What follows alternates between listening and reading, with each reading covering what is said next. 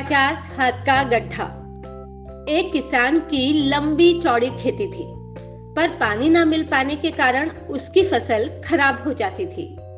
एक दिन उसने अपनी व्यथा किसी पहुँचे हुए साधक के सामने रखी। साधक ने कहा, तुम्हें परेशान होने की कोई ज़रूरत नहीं है। तुम अपने खेत में पचास हाथ का गड्ढा कर दो। उसमें बहुत पानी निकलेगा।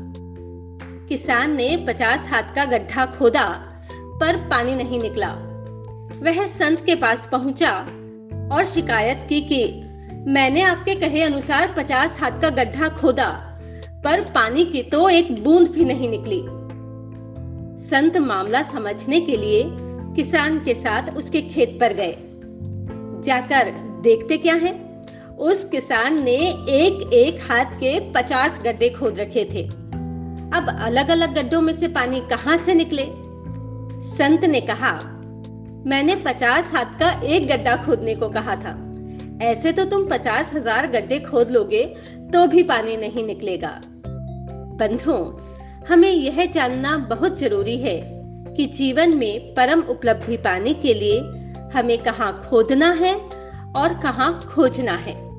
जीवन की उपलब्धि के लिए प्रयत्न मात्र पर्याप्त नहीं होते।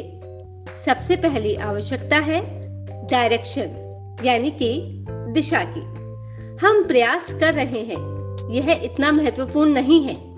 महत्वपूर्ण यह है कि हमारे प्रयास की दिशा क्या है। धन्यवाद।